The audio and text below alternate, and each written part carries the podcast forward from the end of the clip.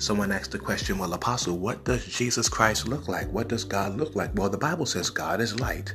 Okay, the best way I can describe him is he looks like diamonds.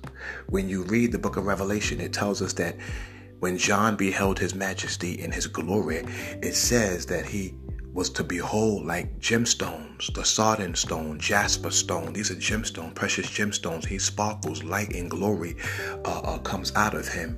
Lightning and thunder, the Bible says. But Jesus, his skin complexion is brown.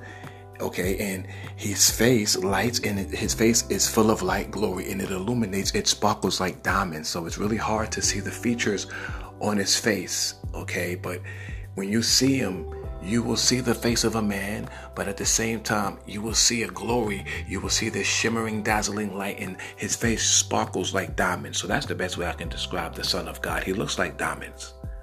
Okay, and he's the Son of God. And I mean, he is the main attraction of heaven, him and the Father. And I'm gone. Hallelujah. Praise Jesus. Forevermore.